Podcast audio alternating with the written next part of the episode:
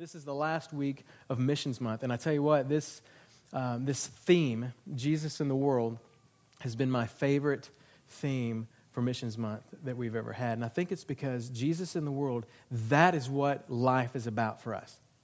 You guys hear what I'm saying? As a Christian, that is the juice. That's the stuff that we are Jesus in the world. Jesus is in the world, but he is in the world because he is in us, and we live on this, uh, on this earth. You know? Um, uh, what does it say? Be in the world, but not of it. We are in this world. We're not of it, but we are in it. And Christ is in us, the hope of glory. And so I was thinking about what Luke wrote in the book of Acts, and, just to kind of set up this morning, in Acts 17, 28, and you guys are familiar with this scripture. You've heard it read or you've maybe even sung it, but it says, He says, In Him, talking about Jesus, we live, we move, and we exist. Some of your versions say, In Him we live and move and have our being. You guys remember the old song? In Him we live and move. Come on now. You guys remember that song? You don't remember that song? Wow. Well, you should find it on the internet somewhere and worship to it. Um, but in Him, in Jesus, we live, we move, we have our being, we exist. And that means that the way that I steward my life is different than someone who has not been born again, who has not been saved, who has not been redeemed by Jesus Christ. An unbeliever would say, For me, I live and move and have my being and exist. But that's not the way that we think. The way that we spend our time, the places that we invest our money, um, the way that we strive for uh, godly contentment instead of worldly comfort, it makes us different than the people who do not know Jesus. You guys, you have to see that, right? You have to know that. We are different, not because we're better, but because we have Jesus in our lives and we are living for him. Paul says in Philippians chapter 1 verse 21, he says, "For me, I'm just saying, but for me, living is living for Jesus. Living is living for Christ." And he actually goes on to say, "And dying is even better." Because he knows that dying puts me with my Lord. But living, for me, living is living for Christ. That means as long as I'm on this earth, I am on this earth for Jesus. Is that our mindset? As long as I am on this earth, I am on this earth for Jesus. Everything I am, everything I say, everything I do, everything I think is to point people in His direction so that they would know Him, so they would experience the goodness that I have experienced. And I live that way because He saved me you guys. I live that way because He changed me. I live that way because I believe that He can save other people and change other people. Anyone who calls upon His name, He can save and He can change. And that's why our sixth shared value at, at Soma, we have six shared values. Values that we cling to and that we hope as you get involved here, that you not only. Um, not only value, you know, what do they call? A lot of times they call them core values, you know, and that's fine but we don't want them to just be a core value that exists. They're values that we hope that you share.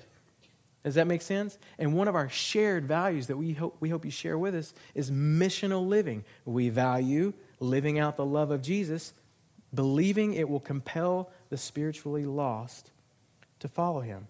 And I've actually shared on missional living several times, a couple times during uh, different missions month. And and then one time we did a series uh, based upon our shared values. And I've shared that missional living is living as missionaries. And, and that's totally true, and I'm not taking away from that. But this morning I'd like to add to it and come from a different direction. And that's this, and I want you to go ahead and write this down. We're going to look at it at a different angle. Missional living is living in the fight. Okay? Missional living is living in the fight. How many of you guys have ever heard of Matt Friedeman? Raise your hand maybe listen to the Matt Friedeman show. It's called, uh, he has a radio show called In the Fight, where he basically challenges believers to step up and make a difference in the world the way that the Word of God tells us to. And uh, he can be, you know, kind of loud and even sometimes kind of obnoxious, but I totally relate to that, so we get along just fine. You know, not to crank him up. It's like, yeah, you go crazy. So, But he has that show. It's called In the Fight. Uh, if you were here a few weeks ago, Tom Sloan shared um, about how our Christian life, our life in Christ, the way we live for Christ, cannot be a separate thing from missions. You know what I mean? It's not a separate thing, it's, it's one and the same. Uh, um, if you're Christians, he was basically saying the same thing Paul did. Then living is living for Christ, and living for Jesus means you live in the fight. So, real quick, I just want you to say living for Jesus is living in the fight. Some of you guys still have too much turkey on your tummy. Okay, and I do too. This morning I was like, oh. Okay, but say it again. Living for Jesus is living in the fight. And to be clear, I am not talking about going and picking a fight in Jesus' name. You guys know that I'm not talking about that. Hey, man, what's up? I know Jesus. You want to rumble? I'm not talking about that kind of stuff. You know, we had, we had seasons in history where people did that. That didn't work out too well, right? So I'm not talking about that. But what I am talking about is Ephesians 6.12. Most of us are familiar with Ephesians 6:12. If you want to turn there, you can, but I'm going to read it real quick. It should be up on the screen. We do not fight against flesh and blood. We fight against the rulers, the powers, the forces of darkness, spiritual forces of wickedness in heavenly places. Now, obviously, this is talking about something otherworldly, and not the good version of it, but the wicked version of it. Demonic forces, okay? That's what we fight against. You guys remember when Jesus sent his disciples out on that little short term mission trip? Remember when he sent them out two by two? You guys, some of you remember, remember that story? Remember what he told them? He said, he said, he said he summoned, it says he summoned the 12 together and he began to send them out in pairs. And here's what he said I give you authority over the unclean spirits. And he goes on to say other things. But the first thing he says is, I'm giving you authority. We're going to take that word authority and put it up on the shelf because we're going to come back to it. But I'm giving you authority over unclean spirits. In other words, demons, spiritual forces of wickedness. I don't mean to get crazy, but I'm just telling you that's what, that's what Jesus said. This is what I'm giving you uh, power and authority over. It's because these evil spirits, these things, are what keep people bound up. Please hear me in case you don't hear anything else. At least go out equipped with this knowledge this morning. The enemy and his little minions that are on assignment in different people's lives, and I, I totally believe that, are what keep people bound up. Bound in their sin, bound in their iniquities, bound with with generational curses. Okay? I'm not trying to get hyper spiritual here, but these are real things. Scripture talks about them. We talked about some of those things when we went through the hurt pocket on Wednesday nights. It was really good. Okay? Some diseases had to do with evil spirits. You know, and worst of all, these spirits will continue people in the blindness to where they can't see, their eyes aren't understanding and receiving the good news of the gospel. The enemy is at work trying to do this. Listen, I think we forget that people don't want to be miserable. Is there anybody that signed a card? Oh, yeah, I'll sign that. I, Tony Herring, prefer to be miserable. And you get your miserable badge and you wear it around. Hey! Oh, you're miserable too. Nobody wants to be miserable. People want to be set free. People don't want to be bound up and stuff. I'm not saying that it's not a choice to live apart from Jesus because people make that choice every day. That's a very real choice for people to choose not to follow Jesus, to believe his word, understand that they can be free. I'm not saying that. That is a very true and real thing. But we do have to remember that there's an enemy that is fighting just as hard, if not harder, for the souls of people, even believers even believers that have, that have been born again, that still have certain iniquities that are carrying over into their walk with Christ. Things that, that sin issues, and, and even um, believers, the enemy will come against. You know, Jesus said, It's not the healthy who need a physician, but it's the sick. I didn't come to call the righteous, but the sinners. He, he also said that uh, I came to seek and save that which was lost. He has his heart I mean, this is missions month, so let's just go there, right? He has his heart set on lost and hurting people. Does that mean he doesn't love us? No, Marvin clarified that. He loves everybody, but he sure has a, a twinkle in his eye for those who have yet to understood who he is and his love. Amen? That's our God. He came to seek and save the lost. And he goes on another time and he says, As the Father has sent me, so also I am sending you. We see that little internship where he sent them out two by two. you know, that's part of that. But here's the deal, you guys. In Mark 6, in verse 30, a little bit later down the road, it says that the apostles, the, the disciples, came back after their little um, their little internship mission trip thing. It says that they came back, gathered together with Jesus, and reported to him all that they had done and all that they had taught. Now, here's the deal they got to come back and to continue following Jesus. They got to kind of slip right back into learning from him and watching him and, and being behind him and, and all that stuff. But in Matthew 28, which Tom taught on this a little bit uh, last week, Wayne did, in Matthew 28, which is where we get the, the Great Commission from, Jesus sent them out for good. Jesus was going away. He said, I'm going away, but I'm going to send you the helper. And right there is the Great Commission where Jesus isn't going to be physically, tangibly there anymore. He's going away. This was going to be for good. This isn't a short term mission trip. This isn't a one day outreach. This isn't a one week outing, but it's for life. What Jesus was saying to them was a lifelong commitment, not just to his disciples then, but to his disciples everywhere. It was time for them to go out and influence the people around them for the kingdom. That's what he sent them out to do. And I, I know that I'm not saying anything that we don't already know and have, haven't already heard, but these reminders are huge because we forget this stuff. And it's no different for us. Like, uh, like Wayne said last week, um, um, the Great Commission was given to every believer, every disciple, not just those written in that word. It was for anybody who would follow Jesus then, now, later, whenever. It's the same commission with the same intensity and with the same authority that he sent it out. No one is exempt from the mandate of influencing the people around us. No one is exempt from the call to lead people to Jesus. Uh, recently, I heard a teaching, excuse me, I heard a teaching at a leadership conference that, that really challenged me as a pastor. And I wanted to share a few of those thoughts as it relates to this because we are all leaders. We're all leaders. A common definition of leader is influencer. You guys agree with that? Someone who influences one way, uh, someone one way or the other. You lead people to bad directions, you lead people, influence people to good directions, bad directions. But Jesus, let me just say this Jesus passed the torch to us, his disciples. Jesus was influencing people, and then he passed that torch to us.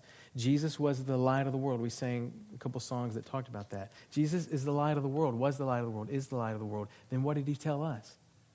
You are the light of the world. Everybody in this room is the light of the world. Why? Because he passed that torch to us. Uh, Jesus is the Son that was sent into the world.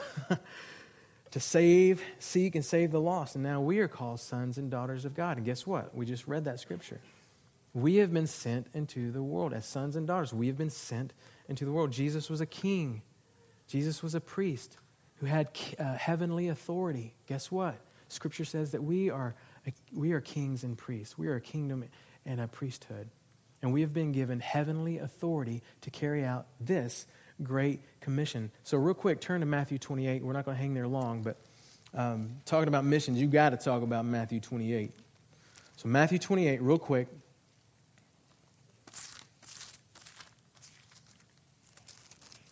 And then we're going to jump into a couple other things.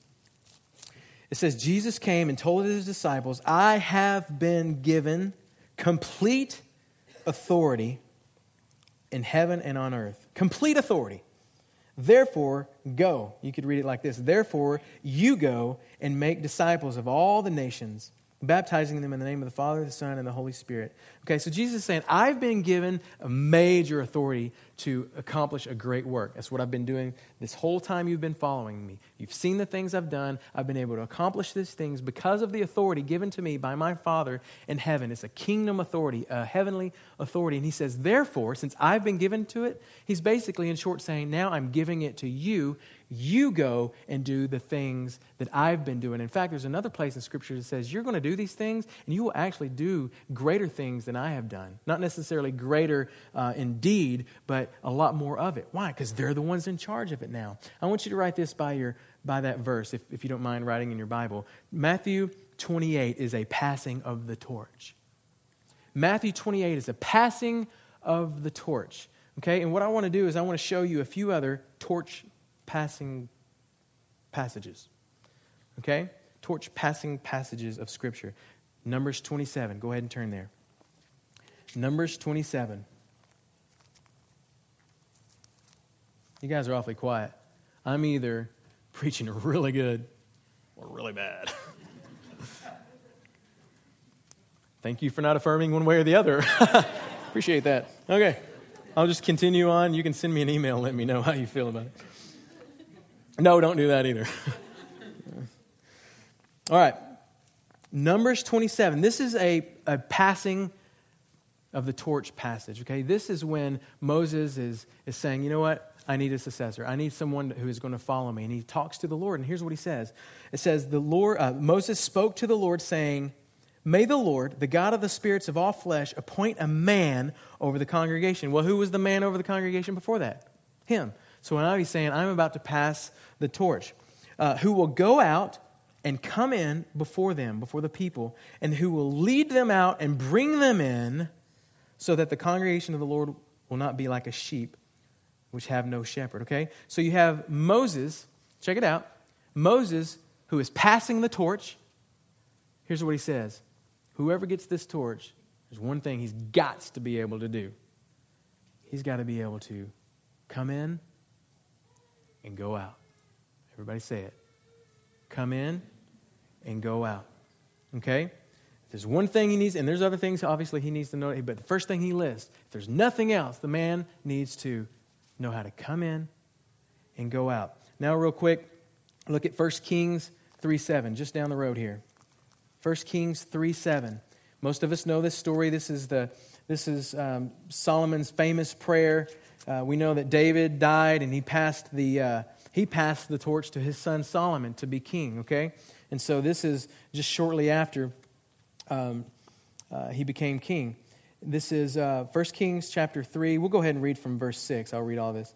It says, Then Solomon said, You have shown great loving kindness to your servant David, my father, according as he walked before you in truth and righteousness and uprightness uh, of heart towards you. And you have reserved for him this great loving kindness, that you have given him a son to sit on his throne, as it is this day. Now, O Lord my God, you have made your servant king. Did you notice that? Solomon was a son and a king. I'm just saying, he was a son and a king. And look what he says Now, O Lord my God, you have made your servant king in place of my father. Yet I am but a little child. I do not know how to go out or come in. Some of your versions if, might even say, um, I do not know how to come in or go out like my father did. Okay, if you remember back in, in 1 Samuel and when David first came on the scene, it said all of Israel and Judah loved David, and he went out and came in before them. And so, with Moses passing the torch to, to Joshua, Moses is doing the passing. He is passing the torch. He said, All this guy needs to be able to do is come in and go out. Now, here Solomon is the one receiving the torch. And what does he say? There's one thing I don't know how to do that my father did very well, and that is to come in and go out. You guys following with me? Everybody say, come in and go out. Not you, brother. Come on in. Bad timing. Okay, and again, I only have time to show you a few of these, but the idea of going out and coming in the idea of going out and coming in is all over the Bible. And when something is mentioned over and over and over in the Bible, there's usually at least one place that'll tell you the meaning of that phrase or that idea. Okay? So, real quick, turn to Joshua 14. Joshua 14 seems to give an indication of what this coming in and going out means. Okay, this is Caleb talking, and I don't have time to give a background on this, but just listen to Caleb's words here. Remember, Caleb and Joshua were the only two that believed God that he would give them the land, and they were the only two that were able to walk uh, into the promised land. Everybody else had to die out that generation. Caleb said, I am still as strong today, and this is at, at 85 years old. He was 40 whenever Uh, anyway, I'm still as strong today when I, as I was in the day of Moses uh, when he sent me.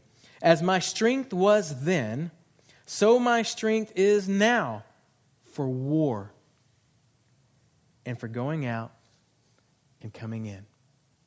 And so it seems like going out and coming in refers to war. You with me? Now, obviously, Israel fought real bloody battles with real evil enemies. And so you might say, well, what does this have to do with us? Most of us will never fight real bloody battles to the death with real evil enemies. But could this apply to us in a different way?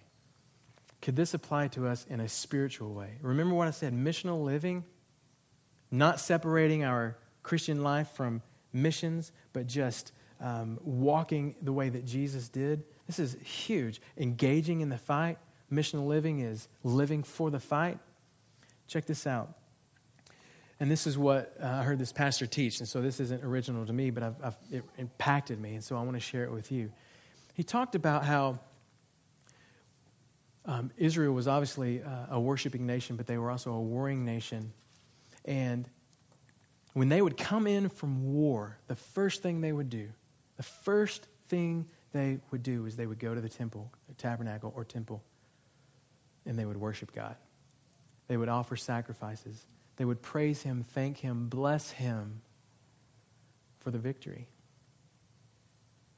You know, Sean talked about how lifting our hands is a symbol of blessing the Lord. And boy, you know those people who had just slung those swords and shot those arrows and took a knife to the, you know, they were blessing the Lord for that victory. The first thing that they would do when they would come in is worship.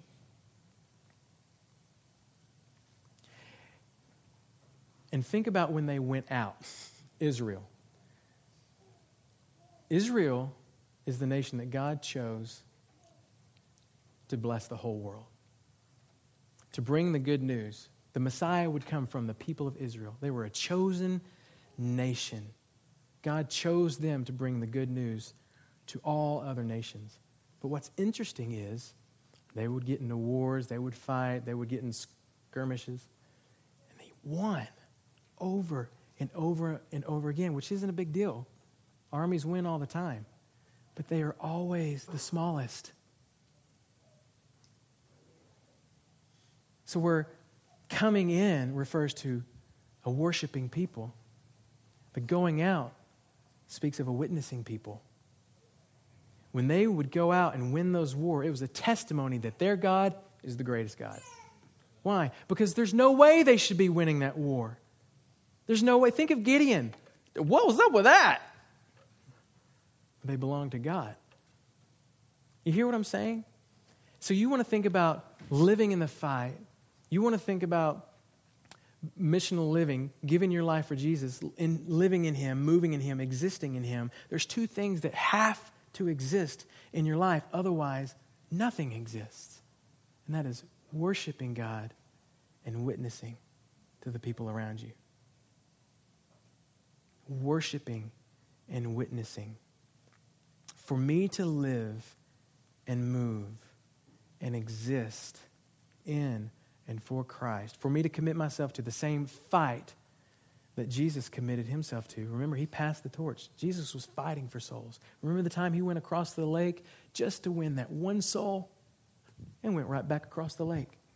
Every soul, like Marvin said this morning, every soul God loves, including yours.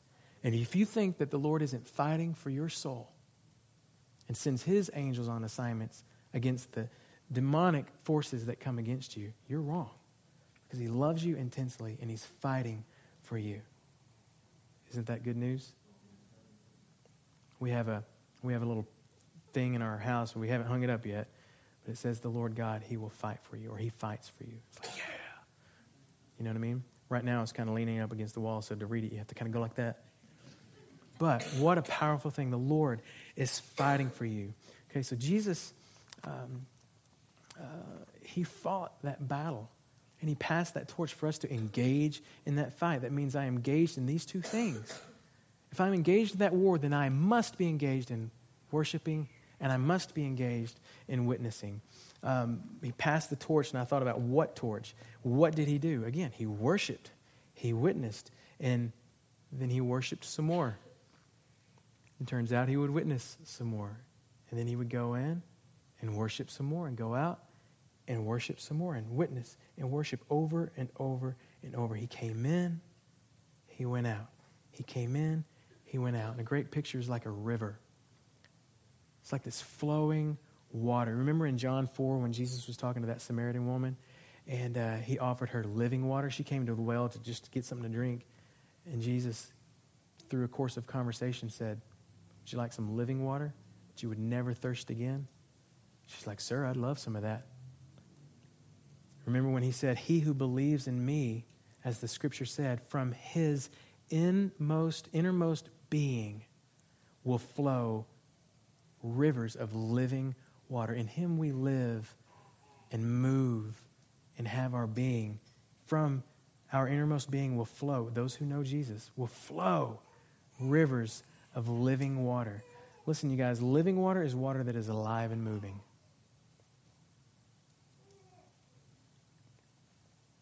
Living water is water that always comes in and always goes out. If you want to write these things down, they're not on the PowerPoint.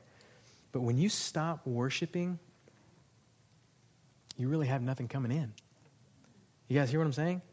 When you stop worshiping, and you can apply that. I had a conversation with, with someone recently about church, and you can worship outside of church, you can worship, and that's true, you can worship anywhere. That, that's not the point. The point is when you are not worshiping, there's nothing coming in. There's no water coming in, there's no life coming in. And so what you go out with is nothing. If nothing is coming in, then when you go out, you're going out with nothing. And I would venture to say that you guys feel that. When you go into your workplace, when you go to your families, when you're around lost people, you don't know what to do. Some of us are like, I don't know what to do. I feel like I can't do it. Have you been worshiping? Because a worshiping people is always ready to go out. I'm getting harsh here, but I'm actually harsh with myself first because the Lord convicted me of that. How much are you worshiping personally? Not as much as I used to but things are changing. You hear what I'm saying? So I'm preaching at me and you, so let's cry together. Are you worshiping? When you come in here, are you, are you spectating or participating? At home, are you spending time with God at all? Then don't be surprised if your tongue is tied when you try to share the Lord with someone, or that you don't even have the desire to share, or that you're full of fear just to communicate the kingdom? Are you worshiping? The other thing is, is when you stop witnessing, you become a reservoir, not a river. You guys hear what I'm saying? And your water, hear me close, gets polluted, stagnant, polluted. Why do you think David fell into sin with Bathsheba? Where was he supposed to be? It says in Scripture, at the time of the year when kings go out to war, David stayed in Jerusalem. David was the king. What did he not do? He didn't go out. So what did he do instead? He fell into adultery with Bathsheba. See, there's this cycle in our life. There's this river that's got to be flowing in and out, in and out. And when that's not happening, we're not right. We're not aligned with the Lord. In fact, sin increases in our life. We're out of focus. It's not living water, it's stagnant water. There's a prophecy in Jeremiah 2 that says, For my people have committed two evils. Now listen carefully.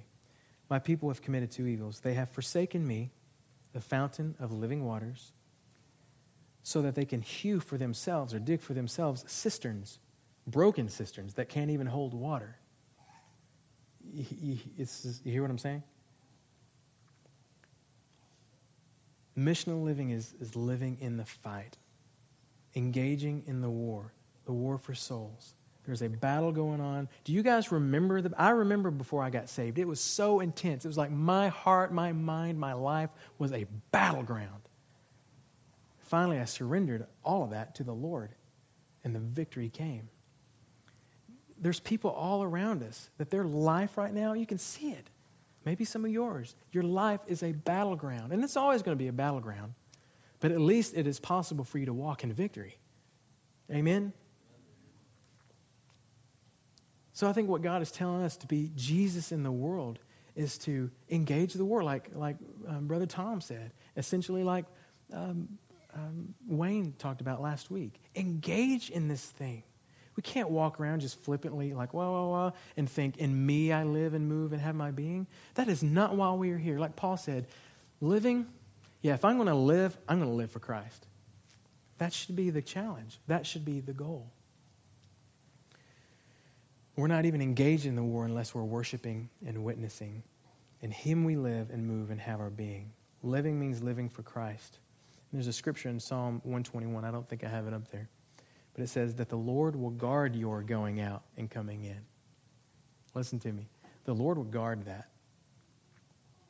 Some of you might feel like, well, but life has thrown this, and it's just been hard to get time with God, and I got this job, and I got this, and I can't do this. Listen, the Lord can guard your coming and your going. You want to worship, you commit in your heart to worship. Guard, the Lord will guard that.